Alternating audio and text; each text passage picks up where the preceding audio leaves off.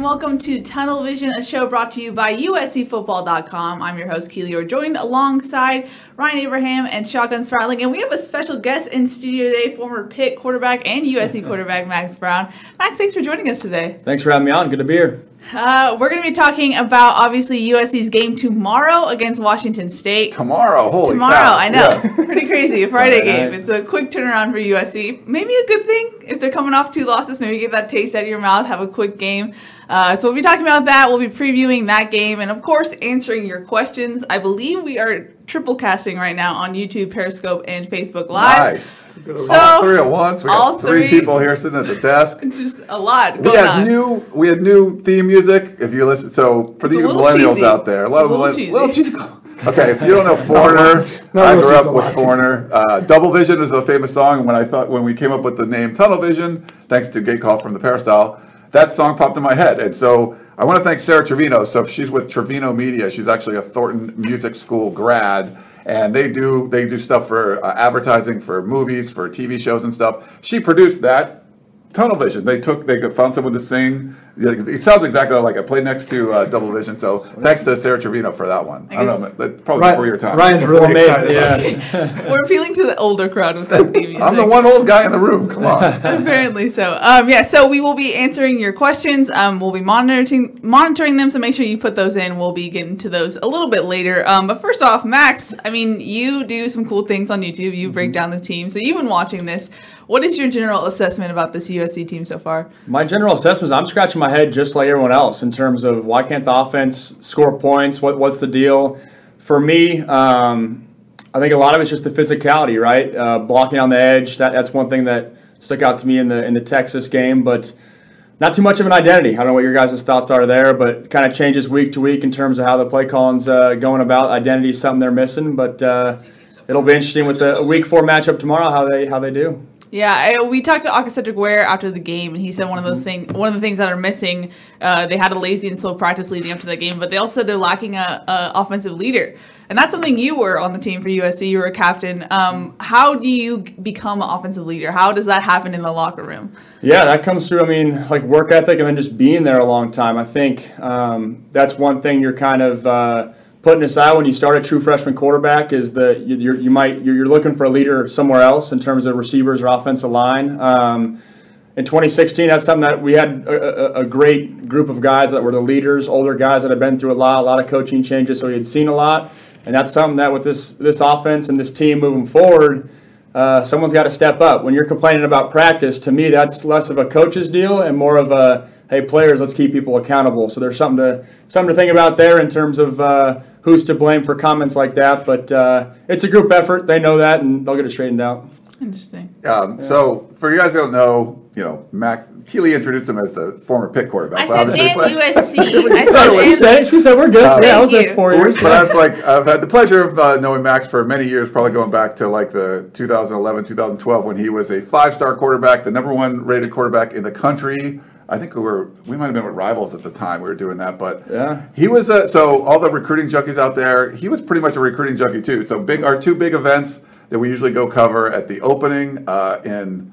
Uh, Beaverton, Oregon, and then at the Army All American Bowl. Like I remember me and Gerard be talking with you, and he'd come up to us like, "Okay, who we getting now?" Yeah. Like, Oh, you, yeah. were- you were involved in the recruit. I needed you guys. Yeah, was, we only had 12, schol- 15 scholarships. We had to get, make sure everyone was perfect. Yeah, that's The, funny. it was funny. The um, I remember talking to you. Uh, well, it wasn't a great memory for you guys. It was in San Antonio for the uh, Army All American Bowl. Just happened to be going on. I think you guys played for the West. A West practice was going on during the uh, which bowl was that? Sun the, Bowl? the Sun Bowl, where uh, yeah, there was kind Good of good memory. Yeah, it about was. that. Yeah. yeah. So and you're like, every, like uh, I remember you guys are a bunch of the commits uh, are on the field. We're getting updates of like Georgia Tech's winning, whatever it was, and you guys are like, what's going on Yeah. here? Yeah, that was a very strange time too. That led to an ugly month of recruiting. You mean you talk about like Jalen Ramsey? oh and yeah, he was just done. Eddie Vanderdoes and Michael Thomas, the kind of woulda, coulda, shoulda guys for uh, what what could have been for us. Yeah, it was like the number one ranked uh, recruiting class at the time, and uh, yeah. Yeah. coming up for that season, that was a really strange. That was a really strange. But you've had, Seriously. I mean, your career was very interesting. Getting recruited by Lane Kiffin and and being there for his firing, Yeah. and then you know, was it so Clay Helton was the uh, you got intro- yeah. Kiffin, Orgeron, Oh, Orgeron Helton yeah, yeah. for the bowl game against Fresno State, then Sark, then back to Helton. So The, the, the whirlwind. yeah, no, it's wild. Running the looking back on gauntlet. that, Yeah. You transferred out after you graduated. You still had five head coaches. Five head coaches, yeah. Five years, five head coaches, but uh, yeah. Some, yeah, some quarterbacks get like five different offensive coordinators. You had Yeah. five head coaches. So Yeah, it's, it's a lot, but hey, make uh, make it what you can. Um, so we saw practice this week. USC trying to bounce back. Shotgun, what did you see from the team overall as far as practicing goes? One of the things you noticed most was that the coaches were very animated this week. You know, uh, Tim Drevno, especially with the scout team, he was throwing defensive linemen back and forth. No, get in this, get, get over. here." and you know, so they were very animated. You saw there's seemed more intensity. Uh, you know, more. Um, you know, more flavor to it, I guess. You know, they're really attacking the practice more than we've seen in the past, which I think is a good thing. Which you know, you're coming off of a week where you know where Aca'Cedric Ware says it was a lazy practice, and Tyler Vaughn says we can't do this anymore. Uh, and you saw the coaches were, the offense coaches in particular, were really going after the guys and really attacking those practices, which I thought was a good thing. Uh, how did the players respond to it? See, it was very similar practices. They didn't go full pads. Kind of tough. We talked about this before off the air, but it's kind of tough to go with those full pad practices, knowing that you just came off a game where you, you played 80 something plays on defense. Your defensive lineman with Brandon Pili basically being suspended the first half uh, for missing a meeting. You know, without him, those defensive linemen played a ton of plays in that game. Then you have a short week, and you're going to play a, an up tempo team that wants to run a ton of plays again. So kind of hard to go straight to full uh, full practices with one des- one less day of recovery early in the week and, and trying to get into it. So I thought that, that that them not going full pads was not a big issue to me. I didn't think that was that was something that, that they had to do. Would have been nice to see it just because you know maybe it was even uh even if they flipped the practices and still had that that full pad practice on Tuesday and just switch something up because that it seems like there needs to be some kind of change in the Yeah. practice routine because it's just become that it's just become a routine. It isn't something where something changes. You know, I like when coaches when they see something's going wrong, change something up and make it make something different, make it a different drill, make it whatever. You know, even if you you know have to switch the order of the drills, whatever it may be, just so you get out of that. You know, okay, well this is what we do now, and now this is what we do, and it just seems like a chore rather than you're going to practice and you're you know, you're trying to get better. I wanted to ask you about the, the full pad stuff. So that's a it's a hot topic on the boards. People are like, oh, they're soft, they're not doing this, blah blah. No pads November, they hate it, all that kind of stuff. I, going back to you know you've had all different head coaches where all the practices kind of similar, and then the second part would be what's the difference? Maybe it's a little different for you as a quarterback in full pads. You're basically wearing the, the you know, but is it? Do you think it's different for defensive linemen and offensive linemen? Full pads days versus shells days. Yeah, I think to your first question, for all the head coaches, they're all pretty much the same in terms of a Monday or Sunday walkthrough, then Tuesday full pads, Wednesday shells, Thursday is just helmets. That's pretty much the case. You might get another day of shells, but by and large, it's pretty much the same for all the head coaches. I think to your second point about uh, just uh, the, the mindset wise, I think for offense and de- defensive linemen, it's night and day different, and that's why Really? when you when you walk out on the field, if you stand by the gate, like I know, know you guys do, the guys that are talking about the full pads are the O and line, O and D linemen. The quarterbacks and receivers is just kind of whatever. You're not getting hit. But for O and D linemen, like that's that's the mindset for the practice. If I'm full pads, I'm gearing up. We're, we're full contact. The intensity is probably just a, a beat beat higher. Versus if you're in shells, it's just different. You might have the same exact script of plays, but the approach to it's different. So I think there's something to be said about, hey, if I am wearing knee pads, as small as those things are, if I'm wearing knee pads, it could make a, a big difference in the approach for players uh, in terms of the, the, the practice. The, some of the reasons, I guess, if you know guys are, are it's they're hurt or they didn't get a lot of rest. Do you see the fact like, well, you know, maybe you shouldn't do full pads, or do you think, you know, it's not really that big? Like, what's the risk reward there? And that that's the trade-off. Yeah, exactly. If you're getting worn down, then it's uh, maybe we should go should, good should go shells. In my first couple years at SC, when our numbers were down, you almost had no shot, no ch- no choice, right? Like you had you had to go shells because if you went full pads and you had a Leonard Williams go down, the team's screwed because you don't have the D lineman depth. Versus now, SC has that luxury, right? They don't have that's not the the, the thing they can say in terms of oh we don't have the depth. No, they have the depth, and so uh, maybe pushing for full for full pads is uh, is what they need. And you talk about how it's different for the offense defense lineman. You look at the stats here, and USC is currently ranked 109th in rushing defense and 116th in the country out of 129 teams in rushing offense. So if both teams are in the lower 10%, then like I don't know uh, for you as a player, like if a coach just changes something, whether I mean we, we talked about it last year when Chris Hawkins said he went to, to Helton and said, "Hey, we need music before the Arizona State game." They come to the Arizona State game, blow Arizona State's doors off, and you're like, "Wow, what happened?" And he says, "Oh, we made this one little change." Uh. Does how much can a change affect you know a team when you're kind of used to that routine? If something is just completely different, whether it's you know, a celebrity speaker or whatever it may Yeah. be, Pete Carroll style, or if it's just changing something up in, in that regard. I think you're spot on, but then like you, the, the flip side of that is every head coach says, "Oh, we gotta we gotta be who we are. Like we can't change for who we're playing. Like we gotta stick. It doesn't matter who the opponent is." So then there's that approach as well, which is the fine line and something that I know Coach Helton preaches in terms of like it doesn't matter the other team. We're gonna be who we are. So you're you're, you're spot on. Like the the little switch. I think if it doesn't change your entire culture. Wearing knee pads on a Wednesday is a little switch. Music's a little switch. So those type of things probably def- that definitely help a team. Um, Max, you've been around this team, uh, and you've been around Helton, and Mm-hmm. Helton has been very upbeat after losses, just because you know he trusts his players, and I think that rubs some of the fans the wrong way. Um, but Yeah. you've seen Helton behind the scenes. What is he like when losses like this happen? Yeah, I think. I mean, he gets a the the, the rap that he's like. I, I don't know, like. Uh, he doesn't have the discipline or like a a pushover. That, that that's that could not be farther from the truth. I mean, he'll get on guys. He'll let them know when they make a mistake. I'm sure he was that meeting the next day. He was very intense. I'm sure. Uh, I mean, you guys probably see that practice a little bit. Some of the like the yelling and hey, let's go. So that he does have a side to that. Um, I saw those same post game interviews, and it, it does kind of rub me the wrong way in terms of like, eh, we did just lose to Texas, so uh, there probably should be a little bit more sense of urgency. But he does have both sides. I think he does have a good grasp of, of when his team needs to get yelled at and kind of pushing the butt, and then when his team needs to get picked up. And uh, yeah, but I saw those same interviews and was kind of thinking the same thing. Yeah. Interesting. As far as sideline culture, what do you see from USC sideline? I know I actually remember the Stanford game 2016. You were actually with the O lineman a lot and talking to them about getting things going. We Yeah. don't really see that a lot um, Yeah. this year. How, how do you interpret how the sideline is kind of communicating and, and looking during the game? Yeah, to your point about the QB and the offensive line, I think when you start a true freshman, that's almost a given, right? He's not going to be the guy that's going to rah rah the offensive lineman, especially Yeah. when you have a guy like Toa and Chris Brown, guys that have played tons of ball.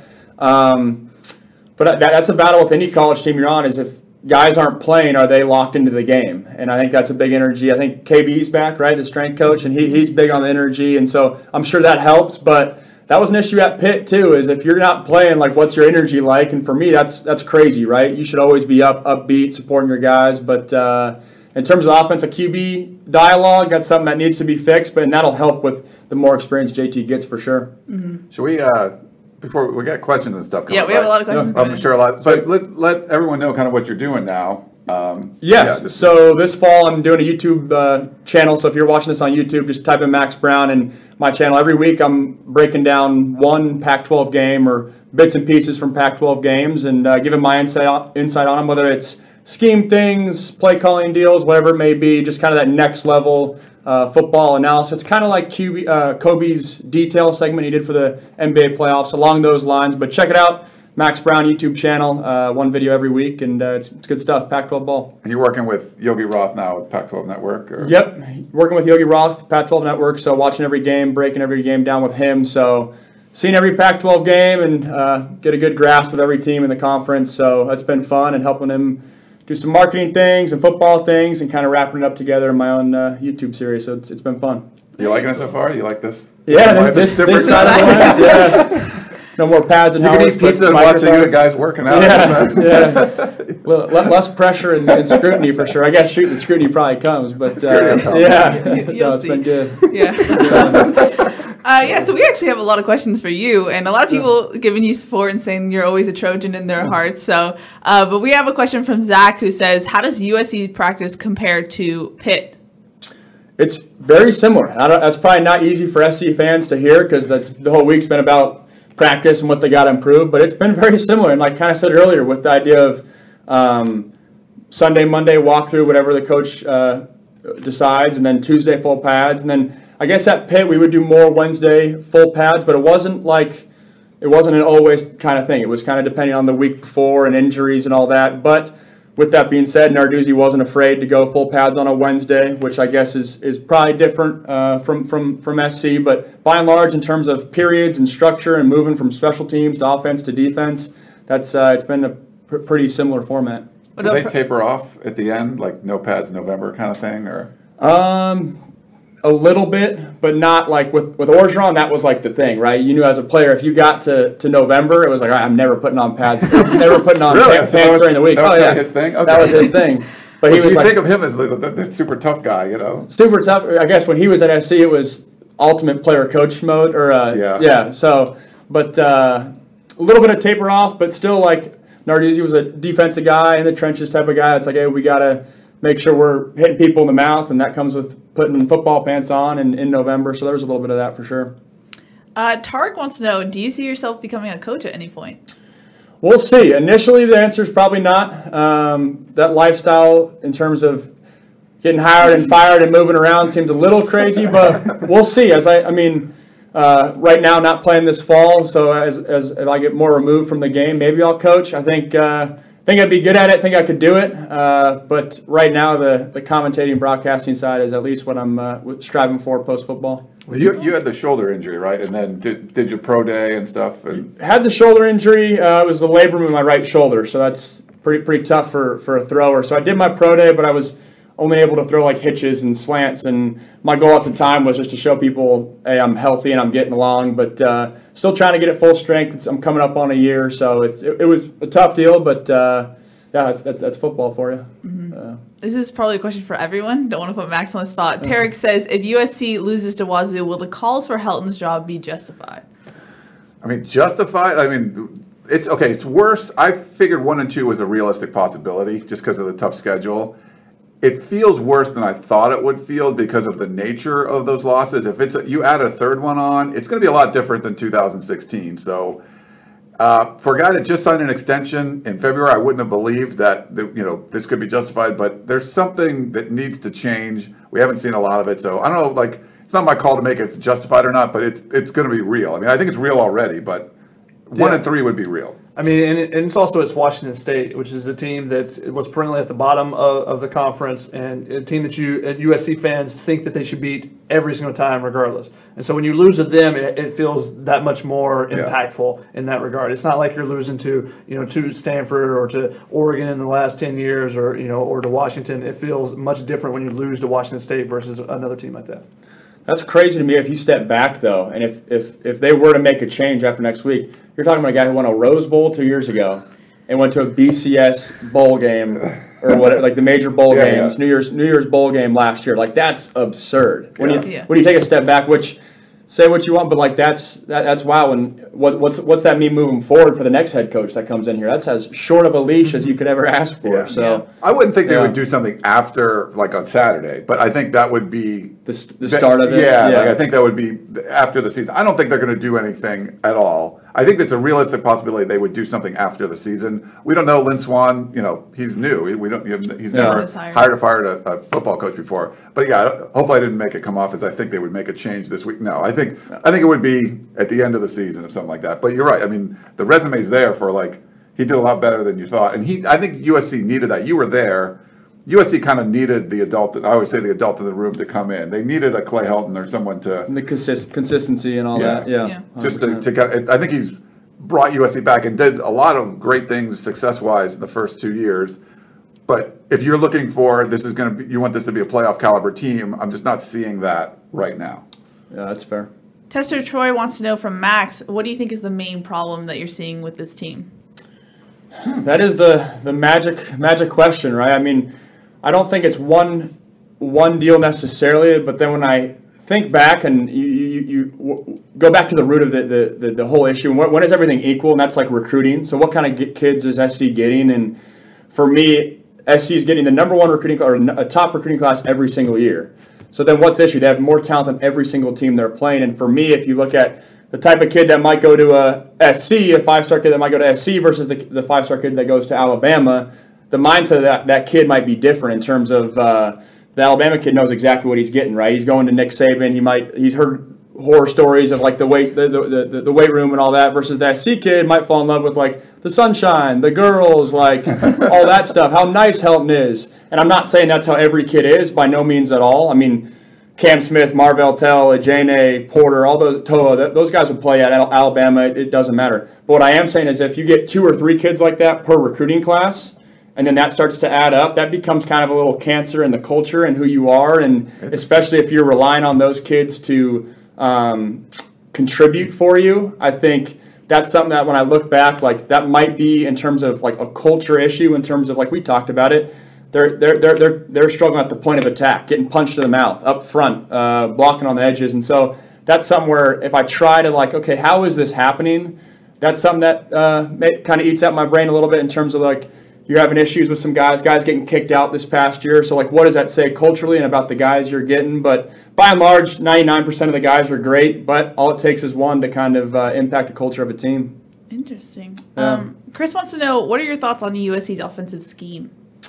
Scheme, I think it's I think it's fine. I really do. I think um, when I played at SC, I never was sitting there thinking, oh, I, I hate these calls or oh, I hate these plays, which um, that was kind of a, a big concern for previous head coaches and play callers. I, I never had that that sense. I will say it seems like they're switching their identity of who they are. I mean, I know pre, uh, Helton preaches, hey, we're going to go 50-50 run pass. Well, then when you go to Texas and that's not the case, like what's the deal?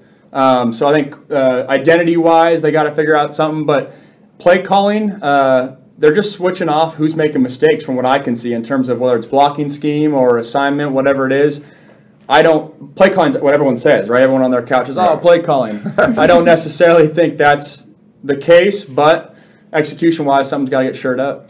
I know the coaches bring up execution all the time, but which is kind of putting it on the players that they didn't do it. And what I, what I, what was different about the Texas game that I liked is that Tee Martin did some different things where the offensive line is not playing well. They're not playing well at all. That's just straight flat out. They're not playing well. So he did some things to try to alleviate pressure off of JT with some different screen passes and stuff, and still the offensive line wasn't getting blocks in that. But I liked some of the things that Tee Martin did to that, the, the quick bubble screens early in the game. He was trying to bring those defensive backs up so that USC could have those those uh, those deep ball shots, which they hit a couple of them later. But just the fact that they weren't able to get you know some of the things where they had uh, we broke it down on our our film was that there was a screen pass early in the game to Stephen Carr, and you have four offensive linemen out in front with three defenders, and they don't block any of them. Yeah. You have four to, four blockers to block three defenders, and you you block zero defenders. It's hard as a play caller too. If you're like, well, what can I call now if we're not going to block anybody regardless of the call? So you know, you, sometimes you. I know no one on here wants to feel bad for Tee Martin, but I feel bad a little bit when I see some of the calls. I'm like, oh, that would work if they if they do block it. We talked before about the fourth and one play, the toss sweep at the goal line. You know, the play before on third and goal, they tried to run it up the middle. They went under center. You know, and everybody pretty much got their blocks. They didn't get in. So they tried something different. Texas, you know, has an extra defender in the box. Let's go outside with it.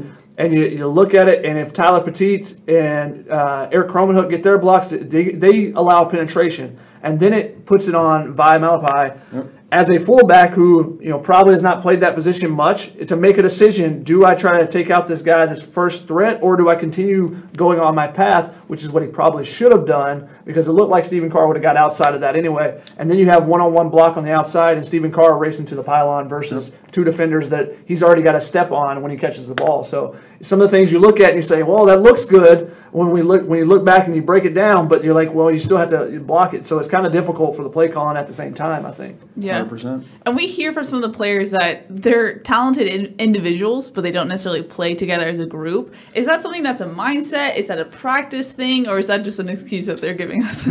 Yeah, it could be all the above. Shoot, I don't know. Um, but to me, I it's probably a mindset deal like that. Like not playing together, like you're around each other every single day for a year. Like that shouldn't be an issue. But I don't know. I, I guess mindset. But I think that's people probably trying to find an answer for just put put an answer on a question. I don't, I don't know if I if I uh, have have a great answer for that one. In that sense, um, you were hearing questions from us after practice at USC. As a player, how hard is it to come off the practice field but now you have people in your face asking you questions about things? That's a great question because that is probably the single single one issue that's di- or single one factor that's different from SC to Pitt is that Pitt there's no media watch they watch warm ups and like the fastball period for what I'm sure they probably still do that and then like that's it and then they're off the field so. I, I was laughing. I was watch, uh, reading your tweets when you were tracking every QB's throw in fall camp. I was like, that would have never flown at Pitt. And there's something to be said about that, right? Yeah. Because when players are having to play to make sure like you guys tweet about them. Like there's something to be said, especially for younger guys. Like oh crap, they got on me for that. Or you guys don't really get on people, but I'm not getting the headlines that I thought I was going to when I was in high school. That can wear on people, uh, younger guys, especially. I think as you get older, you get used to it. But uh, just a totally different in terms of media uh, culture at from from SC to Pitt that I saw that could impact players. I, I'm not sure. Was that a hard thing to get used to? People tweeting about you and talking about you? Um, for me, it was one of those things. I knew what I was getting into when I came here, but then when like you're in a quarterback competition, and then my first year, like when you're losing a quarterback competition, it's a lot easier said than done. Like having people tweet about you, so it's like, oh, it doesn't impact me, but inside you're like, gosh dang it, like I got to play better, so everyone back home sees these tweets a lot. So there's definitely an element of that. Um, and I think I'm I- I'd be willing to bet it wears on some guys more than others. Yeah. We have a Periscope question real quick. Antoinominous, I think. I don't know. He says, "Do you still consider yourself a, a Trojan, USC Trojan?"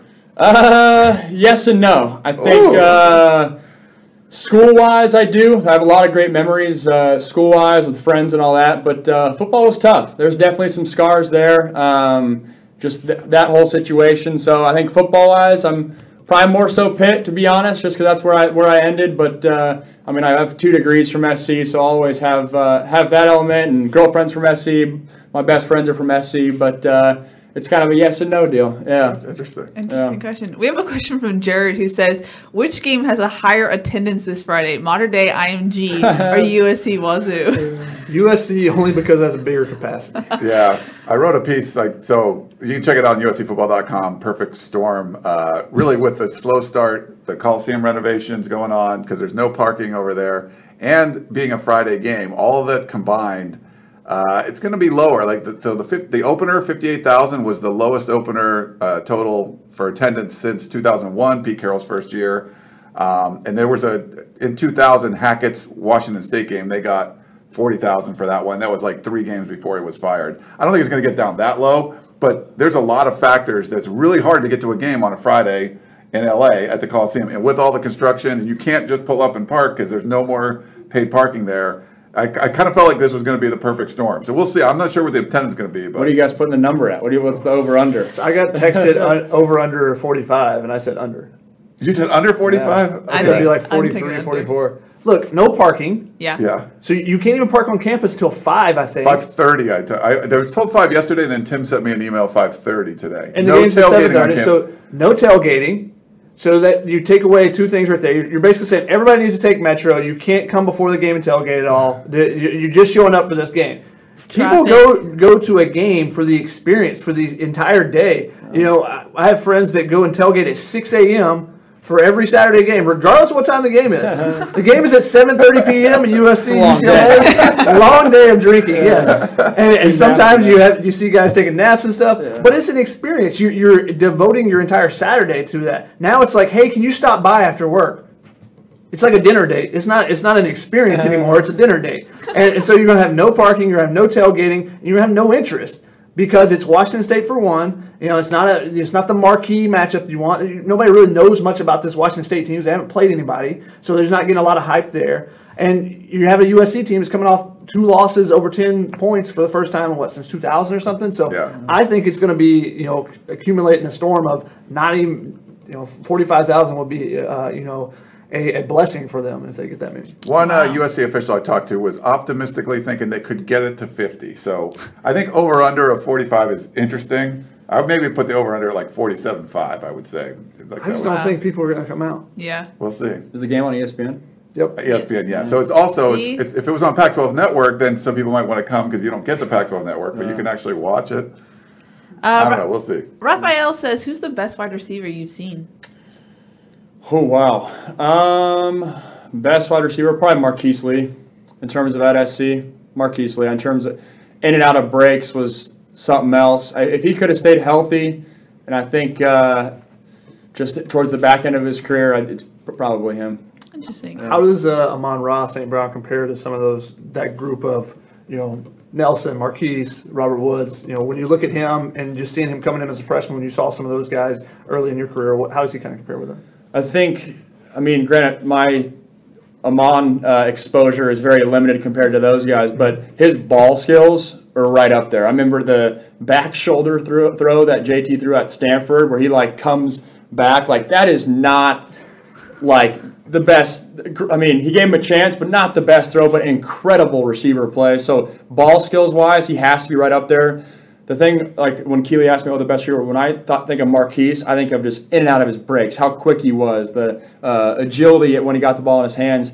That's something that I think is to be determined for me with Amon because he hasn't got the ball in his hands as much. But ball skills, going up for the ball, I think that's something that we've seen these first three games he's great at, and uh, it'll. I'm sure when it's all said and done, he'll be up uh, up with that list of, of names you just said. Did you talk about that throw at Stanford. Basically, JT just you know Amon Ra's going towards his left, and JT just throws it behind him to his right because he sees there's an opening, and I feel like that's the connection those two guys have that's so unique because he's like, okay, I'll throw it here, and if he doesn't snap his head around, which is an incredible play. Yeah. If you've ever worn a helmet, it's very difficult just to snap your head around that quickly and find the ball and be you know cognizant of where it's going to be. Um, but if he doesn't, then it's just an incomplete pass. And I feel like he gives Amon Ra that trust. Is like, okay, I'll just throw it in the area where there's nobody at. He'll go make the play and make me look good. And it's what what he did there. And one of the things we pointed out uh, when we were looking at the, the tape was that on the th- they brought him in on third downs. Uh, the first two drives just on third downs and he converted almost every one of them. Yeah, he had like Uh, four conversions, I think. yeah, in the first two drives, and, and basically, you it was short stick routes and stuff, but it's four or five yards, and, and he's able to just do enough to get himself open in these little tight windows. But he's, he's he does some things already as a freshman. They're they're very impressive with with uh, how he attacks the ball. You know, one of them was a stick route, and there was a, a, a linebacker coming at him and basically would have hit him and stopped him for it. But he uses his momentum and takes one step forward to catch the ball, and then he's able to kind of uh, move off the, the tackle. A lot of things he does are impressive to me, uh, and we saw more of that in that Texas game. Albert has a couple of questions for you, Max. He says, "What's All the best part of your journey so far, and what's the biggest thing you learned about the college football landscape?" Oh wow! Uh, best part about the journey for me is probably the people you meet. It's kind of an o- overarching theme, but from at SC, from everyone I got to meet that's impacting my life now, uh, out like with football, outside of football, the friends, the teammates. That's probably the best part. And uh, was the second second question? Uh, what have you learned about the college football landscape? college football landscape. Um, well, I think the East, East Coast bias thing's for real. Uh, being on being at Pitt and like staying up to watch some of the SC games, or my best bud plays for played for Washington State, plays for Washington State, I guess tomorrow. Um, but like those Pac-12 uh, after dark games, those games are going to like three in the morning. Yeah. back at Pitt, so there's no way anyone's watching those. Yeah. Yeah. And uh, I think that that dialogue is is just true, and people on the East Coast hate it, or people SEC people hate it. But uh, in terms of the landscape, that's uh, I think it's spot on. Yeah. Got a Periscope one from Puck to Hawks. Uh, does SC have too many options on offense, and does that hurt the flow of the offense? I think that's a fantastic question because I've actually thought that, and Really? I think there an element of that is yes, and it sounds crazy because you can never have like too many weapons, but. What I will say is the, the, the, the line I always use to like my buddies is if Michael Pittman was on like Colorado, he'd be the best receiver like on that team. Like, or I guess they have Shenault this year, but by Yeah. and large, like he'd be a stud. But then he's kind of like an after. We've talked about Amon Ra, Tyler Vaughns. Like he's kind of like the afterthought, which is like crazy to me. And then when you talk about like in the slot, they're playing uh, Sydney, um, Amon, and Velus. Like those are all great players. But then by playing all three of them, not a single one gets in rhythm. Like every time the ball's thrown to him, it's like, okay, that might be my one catch for like the game, which is like a wild thought when you're talking about guys that are might elite players. bit, right? Yes, exactly. And I think especially on those 50-50 balls when they're like throwing it up and if you're Tyler Vaughns and oh I missed that, like that's my that might be my one fit like ball that, that entire half, which there's something to be said about getting in rhythm, and I think that's the case with the running backs as well. Is you have three great guys, they're all like worthy of playing, but if you're only getting a, a few snaps here and there, it's it's probably tough to kind of get in get in the flow of the game, which. There's something to be said for that. I don't think that's the issue with the offense by, by no means, but I think there's something to be said about that question. And Velus Jones, you talk about him. You know, he had probably his best game of his career. He played 14 snaps in the first quarter. He played eight the rest of the game. Wow. It's interesting how they. How they But then it works both ways. So like for every snap he's playing, like Amon's probably not. I don't know exactly. So like And that, it's that's tough. part Yeah. of it because Yeah. you know you're using basically Amon Ra on third downs in the first quarter, and he had one drive later in it, and they use kind of Amon both inside and outside, and that's part of it. But you know, it, it, at some point, you like, do you not feel that hey, this guy's having a really good game. This is the hot hand. We should go with him. You know, he had his first deep ball catch. He made a couple of, of tougher catches underneath. I mean, that first ball that was thrown, uh, you know, they picked up 17 yards, basically threw it through the hands of a defender jumping up in front of Velus, which is a very tough catch, and he makes the catch. You know, at some point, I think you got to go with the hot hand though in a game, right? When someone you know makes a couple plays, right? Yeah, 100%. And then from the quarterback's perspective, if those receivers are only getting like their one play a quarter. If that play doesn't work, they're coming back to JT and they're getting on JT like, come on, man. And then that My only play. Yeah, exactly. And then that wears on a quarterback, especially a younger quarterback, and especially when we've talked about like leadership might not be as strong as it once was, whatever you want to say there.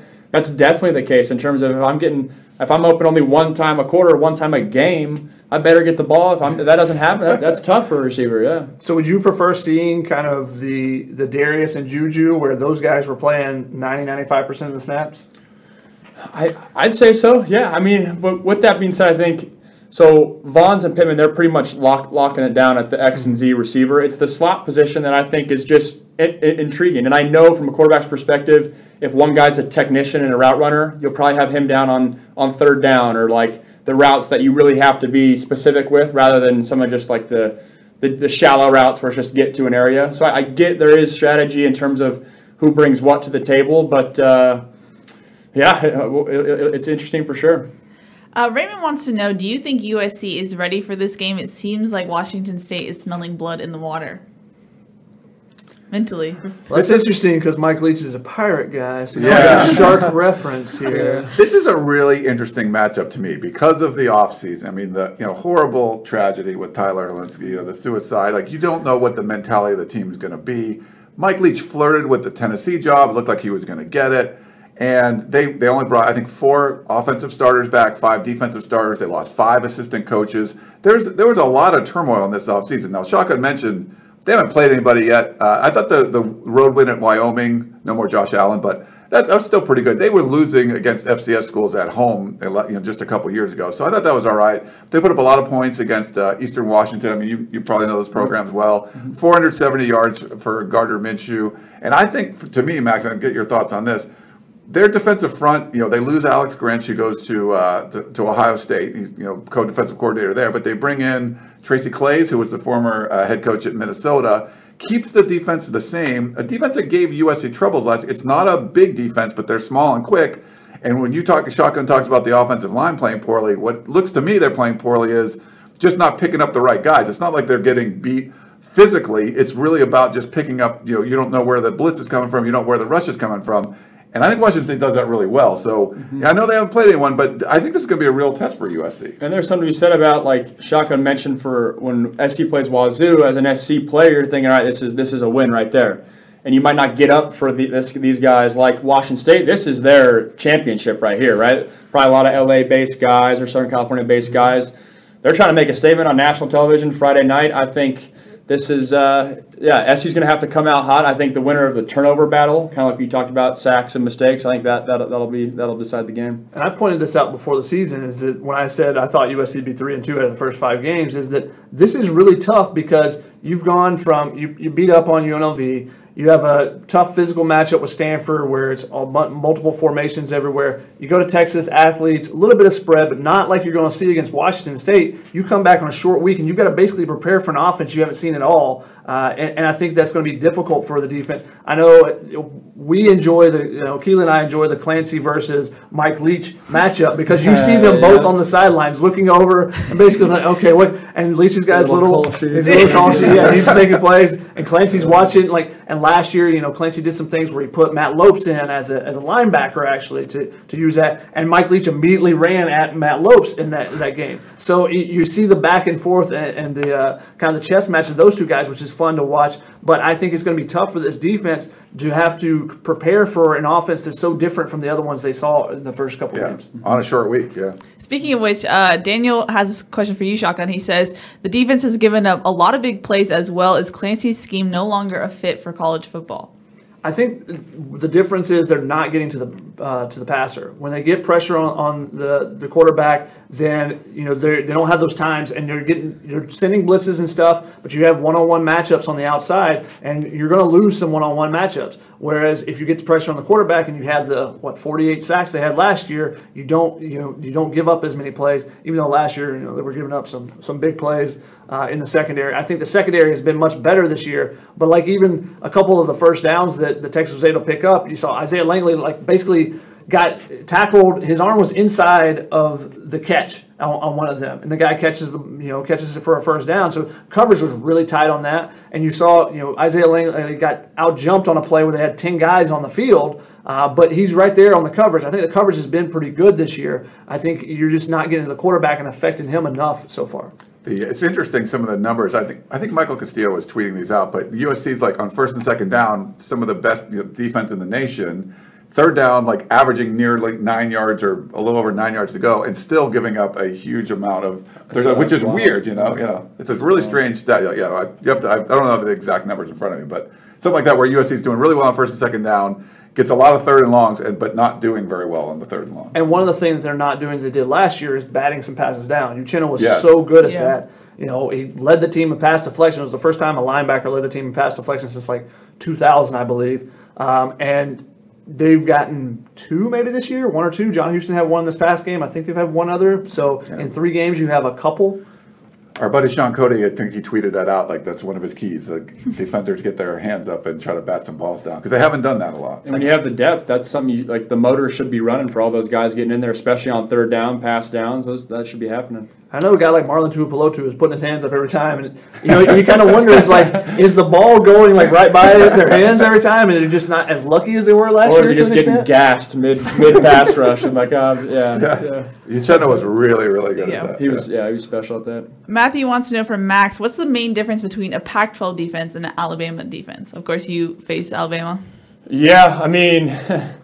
Alabama. I mean, I just remember the meetings leading up to that week. I remember Tyson Helton said this is like the best college defense I've ever seen ever. Um, so like that, the standard there is just different. I mean, you got Alabama. It's every guy has NFL on on his radar versus Pac-12. That's just not not the case. But obviously, Alabama's the standard, and everyone else. Uh, it, it's hard to, to match up with that. But I think uh, in the Pac-12, obviously, it's a lot more pass uh, defenses. So you get a lot more nickel packages and uh, defensive backs. But uh, yeah, just up front, uh, front seven for Alabama was uh, probably more elite than the Pac-12, but that probably comes as a surprise to, to, to, to no one. yeah. That that first quarter, I think you, you took off and ran for a first down. Yeah. You got like really excited. Oh, I yeah. I asked you about that after practice. Yeah. I was like, you know, my buddies will still send the, like the GIF of that. So like that is pump. They'll still they'll still send that, that good, in, I mean, in, group that chats. That was a great play. Yeah. so, not used to seeing that out of me, so it was uh, yeah, it was funny. Um, Paul wants to know what's going on with USC special teams. How does the punt game get more consistent? Only a matter of time before that question.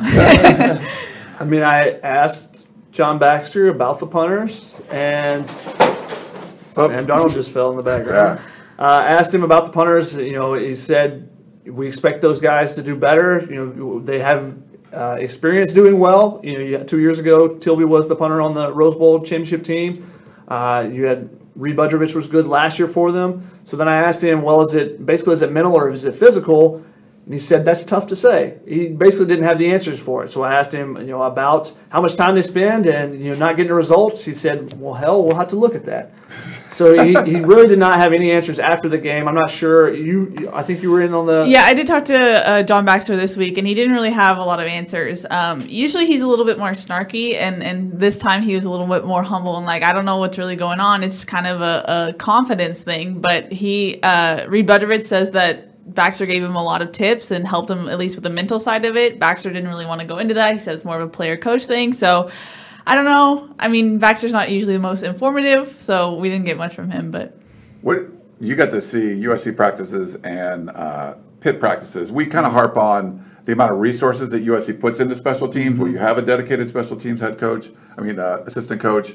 Uh, seems like about a third of the practices are used on special teams. Five scholarships are used on yeah, special teams. So there's a lot of resources. Like, how would you compare what the resources at USC and, and Pitt? I think I was part of two outlier programs in terms of special teams. At Pitt, they had a special teams like guru guy as well, and Pitt was very good at special teams as a result. Oh, So yeah, it's but it's when you, to your point of five special team scholarship players. That that's great. Two punters, right? With uh, Two punters, two That's that that's and Reid's one of my buddies, so I'm, I'm pumped he's on uh, on scholarship. But the I think it has to be mental, right? It's not physical. If they've done it before, it can't be physical unless there's some injury we haven't heard about. So it's got to be mental. And to me, it's do these, are these kids approaching it as okay? If I shank this one punt, then I'm benched. And if that's the approach, then that's got to be tough because then you start stressing and, and, and freaking about the little nuances. And then when you do shank one, it gets worse. And then you start, it's just a little carousel for the punter. That's, that's no good for no one. So that's where my head goes at with that. If you know you have two scholarship punters and they're approaching it like, oh, I just can't mess up,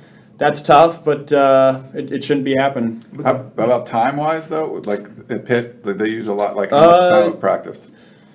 Uh, very similar. Uh, Okay. Maybe not as much, but in terms of like meetings, meeting rooms, it was the same. Um, I think, but I think Baxter's probably the, the standard for that in terms of how much time he's allocated. So uh, it was close, but I- it's probably more at more at, uh, at at SC, which is no excuse considering the struggles they've had. You look at it though; they did. It seemed like they took a little bit less time this week. Yeah. uh, at practice. You We know, charted it. We were actually Really? checking to see. See, that's what I'm talking about. Like Yeah. that would never. Yeah, exactly. Uh, but you, you look at it, and the punting has been bad. Seven punts of 30 yards or less, which is pretty awful. For it was not good for a season. It's just awful for three games. But that's not the only thing. They've given up a fake punt. They missed a 53-yard field goal. That's whatever. They have a block field field goal that turns the game around. Basically, I just I, I tweeted game over after that because you knew the, the, the momentum that Texas had, and you could see on the sideline it was over at that point. Whereas if he makes that field goal, it's a one score game and suddenly you're back in it. You got a little bit of momentum. You get a defensive stop. You can go change things. So it's that and there's been four penalties on special teams. There was several penalties last season. It's just we see it over and over and it doesn't seem like there's any answers from anyone. Uh, I asked Clay, you know, is it time to make a change? I didn't necessarily say he had to be fired, but that something had to change on special teams. He said, no, John Baxter is one of the best in the country. Uh, well, we're not seeing it. Yeah. If he's one of the best, and you're giving him these resources. You're going to give five scholarships. You're going to spend as much time as you do in practice. There needs to be results, right? Right. And hey, every once in a while you get the Michael Pittman, you know, the the punt where you you know Yeah. uh, have him on the other side of the field and you you fool the defense. You get that every once in a while. But when you're constantly having mistakes, like at some point, don't you have to say, all right, we're either not going to dedicate this time to special teams. Either we're going to go for it more on fourth down, or whatever it may be. There's there has to be some kind of change, right? You can't, Quarterback likes that. you can't continue to do the same thing, right? Well, that's what I was gonna say. Is, is, is the change anytime they get in between the 40s, they're just going for it every time. If it, it, it- that that could be something that'd be interesting to track there. Is if they're saying, hey, we know the punter might be our liability, we're just gonna go for it all the time, and that, that'll be interesting to see moving forward. And, and Clay even said that last year that Chase had a, a hip or a groin injury later in the season, and they said that at some point you kind of had to make that decision. Like we don't know if he can kick that long one, so we had to go for a little bit more on fourth down. So maybe that is something. Especially if he's gone, or obviously torn ACL, right? Uh, Yeah. if he- moving forward, you get inside, like get that 30 yard range, 35 yard range, or 30 the yard line. Are they just gonna start going for it more? We're going for seven instead of three. That'll be interesting. Romero wants to know if these trends of losses continue for USC, does that affect recruiting at all? Did- Like you, you kind of saw, like you saw that a little bit when you were getting recruited. Did that change your mind at Mine all? Mine was probably one extreme because it was seven and six. It works both ways though, because if a team's struggling, then the pitch to the recruit is, "Hey, come in here and help us play right Yeah. away." And that, that was kind of where my pitch was at the time: is, "Hey, uh, we don't have an answer at the quarterback at the time. Come in here and win the job." And so that's how they sell it. Uh, so I don't think it recruit it affects recruiting. I think what does affect recruiting is if the the rumors of um, if it gets to the point of coaching changes or there's like major changes, I think that's where it probably uh, affects a recruit. Or if the schools around USC start picking it up, if uh, a Chip Kelly's UCLA and I can just go across the city and go to a different school, that might affect it. But by and large, I don't think so. Yeah, I think it's different. A lot of fans look at it as like, oh, we're losing, blah blah. But I mean, you're from a recruit, you're look a prospect, you're looking at it from a completely different. You're looking at the depth chart. You look. It's not about oh, you lost to your rival and stuff. I mean, we've seen. You know, Manti Te'o, like Gerard loves telling the story, took his official visit to Notre Dame. They lose the Navy. They threw snowballs at all the players and stuff, and he ends up at Notre Dame. So it's really, Yeah, it's, yeah, it's yeah. like it's a different, it, it's different. You're probably you're looking for your own school. It's not, it's not like a fan where like, oh, we lost this game. I'm really bummed about it and stuff. One hundred percent. You percent. basically you you don't see as much of an impact with losing unless it's really really bad. Or if you have you know Sun Bowl, something that's really bad. Uh, but you do see a boost if you're really, really good. Yeah. You'll see more out of state recruits start looking because then you get more national attention. So the guys that aren't in your state, your, your local recruiting usually stays pretty much the same, whereas your out of state becomes a little bit different. Um, Gerald, that's kind of a tough question. He says, looking back, is there anything you would have done differently during your time at USC? Uh, no, not at all. Honestly, I think uh, that's one thing that allows kind of like peace of mind now is when you look back with the information I had with coaching changes and offensive coordinators and depth chart stuff. At the time, there's nothing. Uh, nothing I would have done different. May have uh, handled a few like meetings differently in terms of, like the questions you asked to try to get ahead of things. But that stuff that's totally like living in, in, in hindsight a little bit. But uh, by and large, nope, wouldn't, wouldn't change a thing. Did you feel like it seemed like the whole 2016 was kind of crazy the beginning of the season? I feel like USC was never doing a really good job of getting, you know, with, if, with Cody Kessler starting, getting you, you know, meaningful reps. It's like really just, it seemed to be really hard to do that. And then when you do finally get your chance, there's someone that's coming in. Like they never have done that before. Like the, your backup or was the one that was kind of coming in. It just seemed like it wasn't. I don't know. Just the way they did it was differently with you guys and some of the other stuff. Yeah, I think that's I I, I would uh, did echo the same points you said. I think a lot of like little factors, like little things that could have gone differently, of getting more game reps or lucky enough for SC, like Kessler never got hurt. He literally it was only one play in three years that like got hurt, and so that like that never happens in football usually. And so would it have been different if uh, there was like a quarter of play where I'd gone in and like whatever it may have been, or if the opening game wasn't the, the Stanfords and Alabamas, or like whatever it may have been, Yeah, like a lot of little little factors that added up to maybe not working out in my favor, but at the end of the day, that's that's that, that's life. yeah. Adora has a question. He said the backup QBs don't have headphones when he looks at USC sideline. He said, was that was was that the case when you know Kessler and Sam were here? And how involved are the backups in kind of the coaching of the game? Thoughts? You know, how, how do those guys help out, and how much does it help maybe if you have an experienced guy to help you out? Yeah, I think a lot of that's just on the backup quarterback himself. If you like being in the game and that's who you are, and you like knowing the play call and like having a role and playing the play in your mind, you can just go to the equipment guy and hopefully you can get just a like earpiece to an extent. Some head coaches, I, I forget how uh, Tee Martin is, but uh, they don't want the backup quarterback like hearing what they're saying because who knows what's like what's said in those things. So there is there, there is an element of that. Um, to your second point, I think when I backed up uh, Cody the first year, I full on did the signal. So what like Dane Stevens is doing now, that that was my job. So I think people like kind of respected uh, or like trusted me with that with that role. And then I think as I got older to my redshirt freshman and sophomore year, Kessler uh, trusted my info in, info. So he would come off the sideline, hey, what'd you see here? I don't know if that's the, the relationship with a, a Matt Fink, Jack Sears, and JT. So um, that's something that Kessler and I kind of had a little bit. He, he respected where I was coming from, and I, I liked it. I like staying in the game. So by and large, I think it's up to the up to the backup quarterbacks themselves. Raphael has an interesting question. Uh, obviously, USC had the three-man quarterback uh, competition in fall camp, so you had that rotation happening. He wants to know how long does it take a quarterback to develop good chemistry with his wide receivers? I think it just depends. Um, I think, I mean, it could be as, as, as short as a week because at the end of the day, I mean, it's you're throwing and catching, or it could be a whole year. I think the biggest thing for JT is um, he's going to get better with the more reps he sees, the more looks he sees. I think when I was breaking down the film, there's some mistakes he's making where his eyes just shouldn't even be in that area. So like uh, there's some cover two things where like his he's trying to fit in a whole shot where it shouldn't be, or he's missing a dig route on third down. So those type of reps, I think uh, it's less being on the same page as the receiver, and more so just getting used to college football and and and the different looks he can get. That'll help him. Um, but uh, I think it depends. Obviously, he has a good relationship with Amon Ra, and other guys will follow suit. But at the end of the day, it's it's it's playing pitch and catch to an extent. It might take uh, a week or a month, whatever it is. He'll he'll, he'll be fine. Anthony wants to know if you can speak on USC's strength and conditioning program a little bit. I know some people after the Cotton Bowl were a little down on, on conditioning. What's your take on that? Yeah, it's world class. I, Ivan's the, the best I've been around. Um, Ivan and KB and Josh, uh, Mark, those guys are uh, the best in the biz. Because I've I've seen those tweets. I've seen that narrative. Couldn't be more false in terms of uh, SC's lacking in that department. Those guys are world class, and I'm.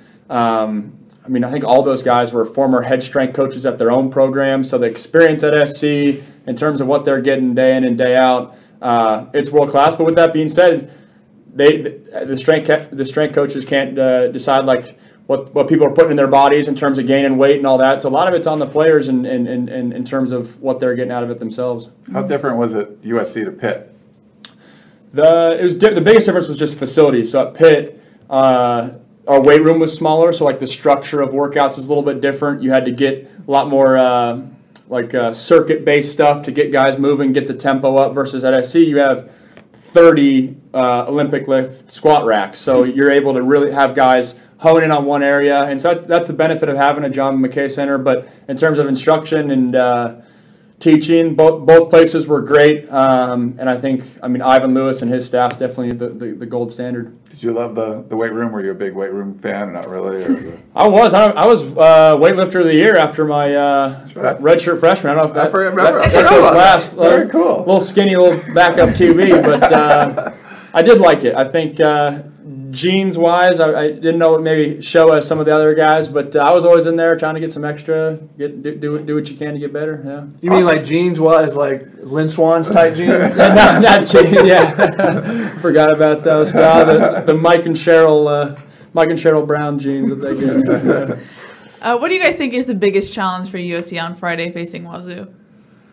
I mean, I think just getting the offense rolling again, getting some confidence. Uh, I think JT Daniels came out of fall camp. There was a lot of confidence there. He's a young kid. Um, is that shaking a little bit where you only scored three points and you know get uh, they looked really good in the first quarter and then not score for the rest of the game. So I think coming home, getting some confidence back and being able to to put some points on the board. He has one touchdown pass all year. Um, you know, get the tight ends involved, get everyone involved, get the offense clicking, and I think you know if he can do that, then I think USC will be fine. Hundred percent. I think the, the turnover battle battle is crucial in terms of turnovers and big plays. Defensively, if they can get a couple, that'll that, that's a spark for the offense. That'll get them in motion if they're getting a short field, that type of thing. And then uh, big plays on offense. If they can get the big run like Stephen Carr had in the first quarter, those are huge for momentum wise. And then the passes as well. If JT can uh, hook up with his receivers, that'll be big for SC on Friday. Yeah, just the offensive line. If the offensive line plays well, USC will do well. I've said this for the last three weeks. I think now it's like if they shore up the offensive line, the season will be completely different. I mean, but is there any indication that they're going to? Not from what we've seen in the Texas game. I mean, we have to see it on the field. I mean, they can do whatever they want in practice, but until we see them in a game actually block people and be successful consistently, then we're going to think the same thing. The offensive line has to play better, and if they do, that'll give JT more time. It gives receivers more time to get open. I mean, I charted in the Stanford game when he got pressured, it was between 2.2 and 2.3 seconds on average. That is super quick. That is giving you basically one read on as a quarterback. Maybe you can get to a second read if it's if both are short routes, uh, but you're not having much time to, to go through your progression. And with a young quarterback, that's obviously what you want. You want to see them you know, show you that they can go through a progression, but if they don't even have a chance to, you know, how are they able to progress as a, as a quarterback as well? We are reaching the end of your, our show, so if you want to get your questions in, final questions, then we will answer those. Maybe rapid fire. We'll rapid fire them quick. yeah. Any uh, Periscope or YouTube questions you guys want to get in? Oh, Yeah, SJ Kick. I, I can't. I've there's seen a this lot of weird on, names. It's hard to. Yeah, I see, he's on our message boards as well, but I, I or she, he or she. Um, Max, what are the things you liked about Helton as a head coach, and what are the areas you want to see more from him? In terms of the first question, he was as fun of a head coach to play for. I think guys really, uh, in terms of like, I'm having fun playing football. That's definitely something he uh, he maxes out with guys. In terms of what I want to see more with, I don't know. I know that's not the answer people want to want to hear, but uh, it, I, I'm not sure. I, and that's not me just trying to be politi- politically correct. I think there's just uh, that's that's one thing that SC fans are struggling with right now is I don't think there's one issue, or I guess offensive line play, but there isn't one issue where it's like we got to shore this up, or he's got to make this change. Yes, there's full pads. Yes, there's uh, whatever it may be. But uh, for me, I, I, didn't have any any major complaints. SJ1 Jake, I don't know. He says, "How much does uh, full contact practices affect O line? How much is that for the O line?" Yeah, I think it's huge, um, but it works both ways. We were talking about this. There's, there's trade-offs, so it probably ups their physicality and their mindset and uh, their grittiness. But I think it also comes with potential injuries and banged up and not being as fresh on a Friday or Saturday. So it's that's and that's the head coach's job is to to to, to toe that line a little bit and see what, what what's best for his team, and that's obviously the decision Coach Helton has for, for this week and weeks moving forward. And that's obviously something that people complained about too, because you've had Chuma miss a practice or Austin Jackson this week for sickness, and people are complaining about guys missing a single practice and saying, well, if they don't practice, they can't play. Well, if you go more physical and have more physical practices, more than likely you're going to have more guys miss. So you got to find where you're going to you're going to stand on that line as far as that goes. Um, Michael wants to know if you got a call from the CFL, would you answer? I'd answer it yes, but then I have to a, a tough decision. I haven't. Uh, I'm not sure if I'm in love with play, the idea of playing in Canada because obviously there's uh, there's life after football, but uh, there is like the AAF that's starting up. It's that new league. I don't know uh, how much you guys know about that, but I am eyeing that. It's more uh, in the states, so uh, that that could, that could be fun as well. uh, score predictions. Everyone wants to know what we think is going to happen tomorrow. Oh crap. Um, Yeah. I don't know. So the spread in this one, USC's favored by three and a half. Last I checked. Which is basically means it's a push, and USC home. being the home team. yeah. Yeah, but USC's 3 14 and 1 against the spread the last 18 games. Like not very good. And so Dang. yeah, so not very good at like being where the experts kind of think. Oh man, I think it's going to be a I think this would be a, a close one. I mean, I wouldn't be shocked if USC comes out and plays well, but uh, I think USC is going to win like a, a 24-21ish kind of game. So no cover. No cover, Never yeah. think they I'm taking uh, yeah, Washington State to cover. I guess I'll go 28 26 so they don't cover. but I have them winning this game. I did not have them winning either of the last two games. Yeah. I'll go 34-31 SC. I'll go Ajene Harris with a big pick to turn Ooh. turn turn, uh, turn the tide of the game. He had a lot of picks in camp, so we got to see him. Yeah, uh, he's as good of a cover guy as I've been around. What do you think, Keely? I don't So know. none of us are picking USC to cover. They're all like close ones, though. I hate this is the the portion of the show that I hate doing. I Just hate go with a predicting. blowout 45 to 7. Uh, I hate football scores too. I can't think of them off the top of my head. Maybe 35 21. Those aren't football scores. No, I'm just kidding. Yeah, Yeah. they are. They are. Okay, Keely. good. Uh, she doesn't. math is hard. Uh, yeah, and I, I think Wazoo's gonna win. So okay, you think, I think- wait, yeah. by two bad? touchdowns? I, yeah. Well, Texas Oh. won by three. Yeah. I don't know. We'll Helton's see. first loss at home, And maybe. that Texas team I is don't not know. very good either. Is that what it is? Is he hasn't lost at home? Hasn't wow. lost at home. It's true. So, they, so you're predicting his first loss at in the Coliseum. I And by two mean, touchdowns. weekday games for USC coaches are a little iffy. Send so. your hate mail to at Keely is my uh, name. I- Hey, won I- the cow game when Miley Cyrus showed up. Oh, true. Okay, yeah, but it's Cal. I, I don't know. We'll see. I got a couple of rapid fire here. Jay Good, Jones go for asked it. Devon Williams is a baller. Why is he not getting more reps? Because they've tried to throw it to him and he has not caught any passes. So you're going to trust those Which is older important guys. for a receiver to Yeah. I mean, they need to get him a bubble screen and let him try to break a tackle Yeah. uh, first before they keep throwing deep to him. Uh, Bodie Zaffa says any coaching changes that could they could do in season for improvement now. I mean, you could. They're not going to do anything like that. I don't think they will, but if you look at what they did in the offseason, you brought in Tim Drevno, Right. who is a offensive line coach, to be the running backs coach. That is the potential you could do there. They brought in uh, Joe DeForest, I believe is his name, who was the special teams coach at Kansas or Kansas State, one of those, uh, one of those Midwestern in the middle place. Big 12 schools. So if so you basically have backups at the two areas where there was concerns coming into the year and where there are still concerns now. So if you were to make a change, there are kind of backups already there in place. Now, do you make those changes? I don't think they will. Uh, and if you did, if you moved Drevno, then you could potentially move Johnny Nansen to running backs coach because he's been there before. Clancy's coached the linebackers previously. You could do that. So someone brought this up when in our USC one change. Uh, you know, we Oh, asked yeah. everybody. You know, if you still, if you want, to guys want to Hashtag USC change. Yeah, we're it's. Uh, that's it's- the it's one thing you would change. Yeah, people send like ten, like one. We're just saying one thing you could change. One thing you would change, uh, if you want to send into those things, but uh, that was something that someone brought up. It's like, hey, you can move, you can move Johnny Nansen over, you can move. Uh, I think they said Andy Larusa, you can move to the linebackers spot too. So you, there, there are kind of the backups there. Will Clay help make that change from his, from what he's done in the past? He, there's no precedent to say that he. No, he certainly will change. not, unless there was some, you know, if Lynn Swann said you have to get rid of this guy or something. I think that's the only way that would happen. My Oh. I don't know. And the last one I got is Pyroshock says, Can we schedule armed forces schools for our non conference? USC doesn't want to perform against Power 5 schools anymore. and you look at the scheduling, I know that Dan Weber has brought this up. So why would you schedule anybody now?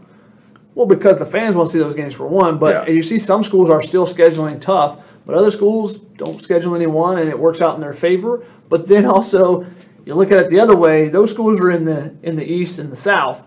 When Washington didn't schedule anybody and they went to the playoff, what happened? Oh well, ESPN's setting out cupcakes in front of the TV screen for them. So, uh, you know, I think there's a different mindset if a West Coast team doesn't schedule anyone. Yeah, it's part of the culture. Like we were in Austin uh, last weekend, and it was awesome. Like the fans, we had this uh, happy hour party. We had like 250 people come to this thing.